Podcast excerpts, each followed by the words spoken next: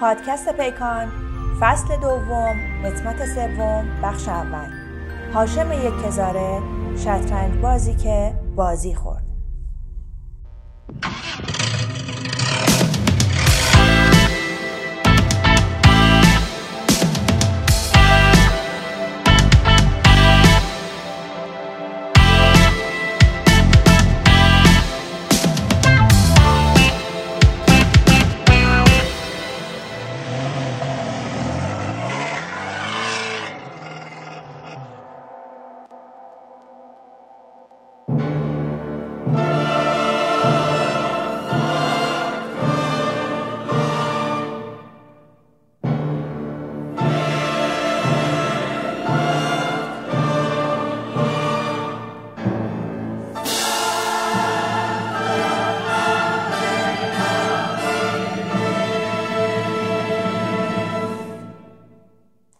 سلام، من عسل داداشلو هستم و اینجا پیکانه.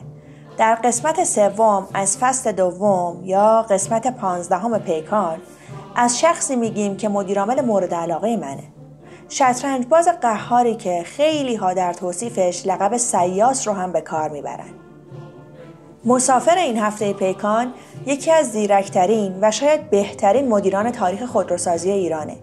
کسی که اگه آخرای عمر کاریش درگیر حاشیه ها نمیشد، شاید الان هنوزم مهمون جاده مخصوص بود و رکورددار حفظ صندلی مدیرعاملی دومین صنعت بزرگ ایران.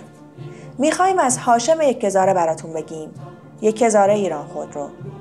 خودش یه جایی گفته به نام مرد بحران ها میشناسنش، طوری که هر جا وضعش خرابه میفرستنش اونجا و بعد اینکه اوضاع رو سر و سامون داد میگن به سلامت. سال سی و پنج دنیا آمده، بنابراین الان شصت و چهار سالشه. هفت سال پیش که حکم مدیرعاملی ایران خودرو رو گرفت، توی سوابقش نوشته بودن دانشجوی دکترای مدیریته، اما همه به اسم مهندس یکهزارع کارشناس ارشد مکانیک میشناختنش. نسبتا خوشتیپ، معمولا آروم، اهل ورزش و هوادار استقلال. تو یه نکته هم با هم مشترکیم و به شدت رسانه‌ای. از اونا که حتی سالهای اول مدیرعامل ایران خودرو هم تلفن خبرنگارا رو به راحتی جواب میداد، با سیاست و بسیار باهوش. آخرای شهریور سال نود و دو میتونست روزای تلخی برای یکهزارع باشه، اما دست روزگار سرنوشت شیرین رو براش رقم زد. اون روزا هدایت ایران خودرو رو جواد نجمالدین بر عهده داشت، کسی که چهار سال و نیم قبلتر جانشین منوچهر منطقی شده بود و کلاً از تغییر دادن مدیرا خوشش میومد و یکهزارع هم شکار بعدیش بود. حالا در قسمت‌های بعد به ایشون هم میرسیم. البته که در پادکست خاوری صنعت خودرو ایران کیست یه اشاره به این ماجرا کردیم. فقط اینو بدونید که دنیا به کام نجمالدین نچرخید و ماجرا یه جور دیگه پیش رفت. اون موقع یکهزارع مدیرعامل ایران خودرو دیزل بود، بزرگترین خودروساز تجاری کشور، که خیلی ها معتقد بودن برای مدیری با سابقه مثل یکهزارع یکم کوچیکه. نجمالدین میخواست در ادامه تغییرات مدیریتش تو مجموعه ایران خودرو یکهزارع رو هم که ظاهراً باهاش به مشکل خورده بود برداره، اما یهو ورق برگشت و خودش قربانی جابجایی ها شد. به خاطر همینه که الان به بعضی از مدیران خودرویی که حسابی دارن مهره چینی میکنن برای دولت بعد باید گفت خیلی دلخوش به موندگاری نباشین.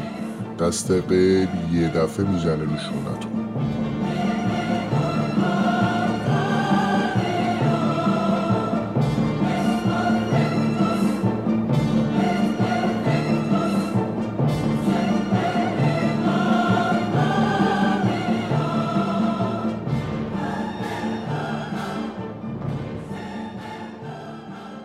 اون زمان دولت حسن روحانی تازه تشکیل شده بود و اصلا جای تعجب نداشت که شرکت‌های خودروسازی کشور با تغییرات مدیریتی مواجه بشن. این اتفاق خیلی زود واسه آبیای جاده مخصوص هم افتاد و یکهزارع که قرار بود از مدیرعاملی ایران خودرو دیزل برکنار بشه، از روی صندلی دیزل بلند شد، اما روی صندلی نجمالدین تو خود ایران خودرو نشست و به مرد شماره یک جاده مخصوص تبدیل شد. تو خودروسازی ایران کم پیش میاد یه مدیر به اصطلاح تکنوکرات و خاک صنعت خودرو خورده بره و یکی از همون جنس جاشو بگیره، اما این اتفاق درباره نجمالدین و یکهزارع افتاد. همونطور که نجمالدین چهره خودرویی محسوب میشد، یکهزارع هم از جنس صنعت خودرو به حساب میومد و این خبر خوبی برای ایران خودرو بود. کارنامه یکهزارع رو که مرور میکنیم متوجه میشیم اون پله پله تو خودروسازی بالا اومده، مثل خیلیان نیست که یه شبه مدیر عامل بشن و بالاخره هم تونست قله این صنعت رو فتح کنه. مدیر عاملی پارس خودرو، مدیر عاملی سایپا دیزل، بعدش هم ایران خودرو دیزل، اونقدر یکهزارع رو آب دیده و با تجربه کرده که بتونه پشت فرمون بزرگترین خودروساز کشور بشینه. همین سوابق پروپیمون بود که اجازه نداد جابجایی مدیریتی تو ایران خودرو خیلی دچار حاشیه بشه، مخصوصا اینکه صنعت خودرو کشور تو دهه هشتاد مدیرای سیاسی و بی تجربه کم به خودش ندید. البته که تو چهار سال گذشته هم کم مدیر بی تجربه به خودش ندیده و این قصه هنوز هم ادامه داره.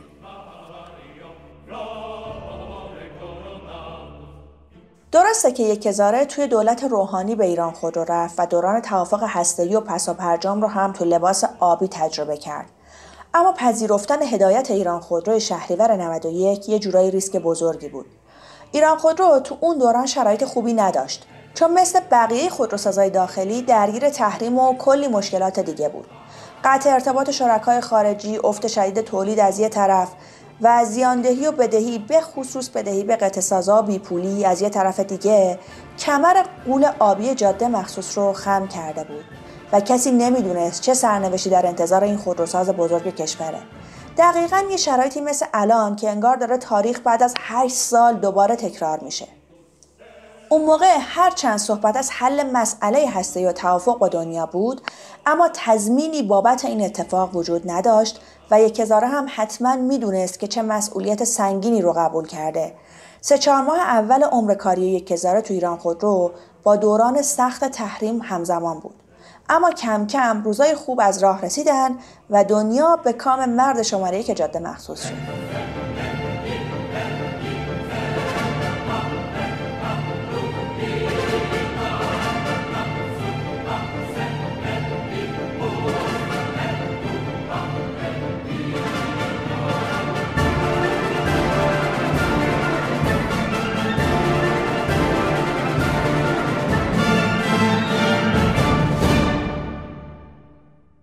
احتمالاً خیلی هاتون صبح روز سی آذر نود و دو رو یادتون هست.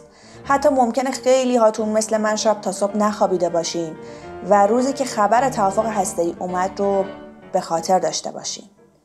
همه امیدوار شدیم که بعد از حدود دو سال مصائب اقتصادی و قطع ارتباط با دنیا قرار تحریم‌ها لغو بشن و از انزوا خارج بشیم. حتما یکی از کسایی که اون موقع مثل ما و شما از شنیدن خبر توافق هسته‌ای سر کیف اومده یکهزارع بوده، چون حالا میتونست به پیاده کردن ایده ها و برنامه هاش تو ایران خودرو حسابی امیدوار باشه. یکهزارع رو خیلی ها مدیری باهوش و با سیاست میدونن، کسی که زیاد درباره برنامه‌اش تو ایران خودرو حرف نمیزد، اما معلوم بود منتظر فرصت برای متحول کردن این شرکته. ماهای اول مهمونی یکهزارع تو ایران خودرو اتفاق خاصی نیفتاد، مخصوصا اینکه خیلی دست به تغییر و جابجایی مدیرای شرکت نزد و وقتش رو صرف افزایش تولید کرد. اتفاقا آخر سال نود و دو مشخص شد که تولید نیم سال دوم ایران خودرو نسبت به شش ماه اول سال بهتر شده و این اتفاق البته نه فقط به دلیل مدیریت یکهزارع، بلکه به واسطه کمرنگ شدن تحریم ها هم بود. یکهزارع این شانس رو داشت که چند ماه بعد از اومدنش به ایران خودرو توافق هسته‌ای امضا بشه تا یه ذره از فشار تحریم فروکش کنه و اون بتونه یه سر و سامونی به تولید بده. صورت‌های مالی ایران خودرو در انتهای سال نود و دو رو که نگاه می‌کنیم متوجه میشیم هر چند تولید و فروش نسبت به نود و یک کمتر بوده، اما زیان خالص این شرکت حدود چهل و پنج درصد کم شده.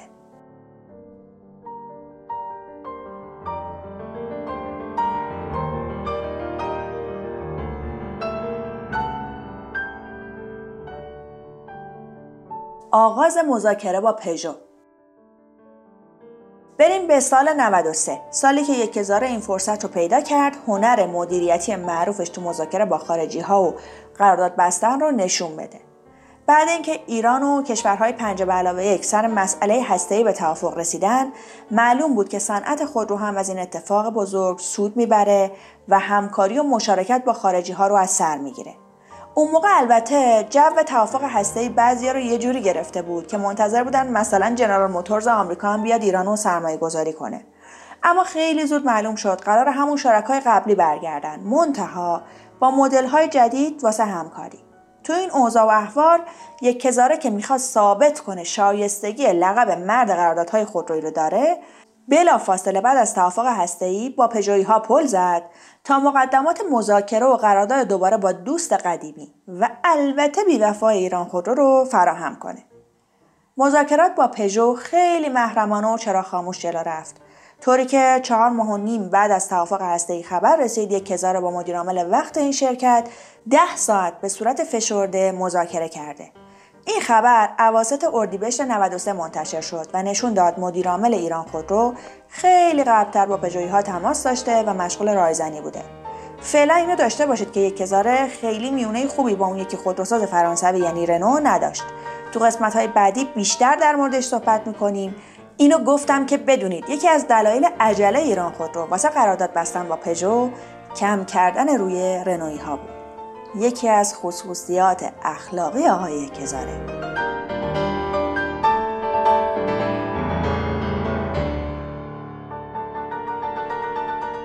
تو سال نود و سه اما خبرهای ضد و نقیض زیادی درباره نهایی شدن قرارداد ایران خودرو و پژو منتشر شد، ولی امضای قرارداد رفت واسه سال نود و چهار، سالی که تو قسمت بعد به اتفاقاتش به خصوص نهایی شدن همکاری مشترک این دو خودروساز میپردازیم. فعلا تو نود و سه بمونیم. تو این سال یکهزارع تونست تولید و فروش ایران خودرو رو حسابی بالا ببره، البته به لطف توافق هسته‌ای و کمرنگ شدن تحریم‌ها. اواخر فروردین نود و سه یکهزارع قول رسیدن تولید ایران خودرو به ششصد هزار دستگاه رو داد و این اتفاق هم افتاد. تو آمار اون سال ایران خودرو بجز رانا باقی محصولات نسبت به سال نود و دو افزایش تیراژ داشتن و در نهایت رشد شصت و چهار درصدی تولید و رشد حدوداً هفتاد درصدی تو فروش به نام آبی‌های جاده مخصوص ثبت شد. اتفاق مهم دیگه‌ای که تو سال دوم مدیرعاملی یکهزارع در ایران خودرو رخ داد، رسیدن این شرکت به سوددهی بود. از طرفی سرمایه ثبتی ایران خودرو از نهصد و شصت میلیارد به هزار و پانصد و سی میلیارد تومان افزایش پیدا کرد. البته اینو یادتون نره که همین سوددهی عملیاتی و فقط ناشی از بهبود تولید و فروش نبود، بلکه واگذاری اموال و دارایی‌های ایران خودرو از جمله بعضی سایت‌های شهرستانی این شرکت هم باعث این ماجرا شده بودن. یکهزارع خیلی علاقه‌ای به سایت‌داری نداشت. تو یه سال و نیم اول حضور تو ایران خودرو سایت‌های سمنان و آذربایجان رو فروخت. کشور آذربایجان رو منظورمونه. تو دوره مدیریت یکهزارع هیچ سایت شهرستانی جدیدی ساخته نشد و اون فقط مجبور شد پروژه نیمه کاره ایران خودرو کرمانشاه رو تموم بکنه. ولی خیلی هم اهل تعامل بود. مثلا اون موقعی که رحمانی وزیر پیشین صنعت رئیس کمیسیون صنایع مجلس بود، یکهزارع برای اینکه دلش رو به دست بیاره تولید آریزان رو برد تو سایت تبریز، یا برای تولید سمند تو همین سایت سمنانی که فروخته بود به خودروسازی فردا، بلند شد و با رئیس جمهور یعنی آقای روحانی رفت به زادگاهشون سمنان و خط تولید افتتاح کرد برای روزی پنجاه تا سمند. آخر این قسمت من این نکته رو بگم، آقای یکهزارع جزو معدود مدیران سطح بالای این کشور بود که خیلی خوب رسانه رو میشناخت و بازی باهاش رو هم بلد بود. کم حرفی زد، اما من یادمه وقتی سال نود و پنج ما یه سایت تخصصی خودرو راه انداختیم، آقای یکهزارع جزو اولین اعضای کانالش شد که خیلی هم من تعجب کردم. همه خبرها رو به شخص میخوند و تلاش میکرد که با خبرنگارا رابطه خوبی داشته باشه، البته که اگه دلخور هم میشد با یک کنایه غلیظ ناراحتیش رو نشون میداد. اینم بگم برخلاف اعتماد به نفس بالایی که داشت به شدت جلوی دوربین مضطرب میشد. یکهزارع خیلی خوب میدونست که مهرهاش رو کجا بچینه، ولی گاهی شطرنج بازهای بزرگ هم روی مهره زیادی و اشتباه حساب میکنن. تو قسمت بعدی مرور دوران مدیرعامل یکهزارع در ایران خودرو از وعده‌های اون واسه همکاری با خودروسازی‌های خارجی و حواشی عقد قرارداد با پژو براتون میگم.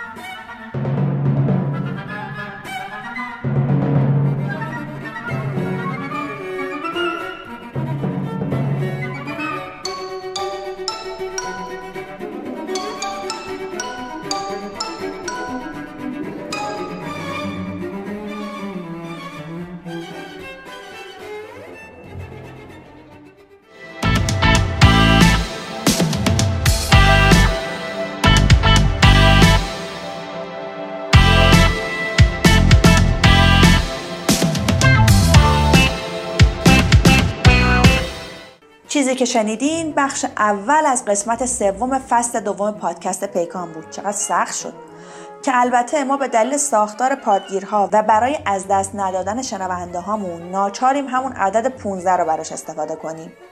این قسمت در سه تا بخش تولید میشه. بخش بعدیش رو هفته آینده میتونید بشنوید.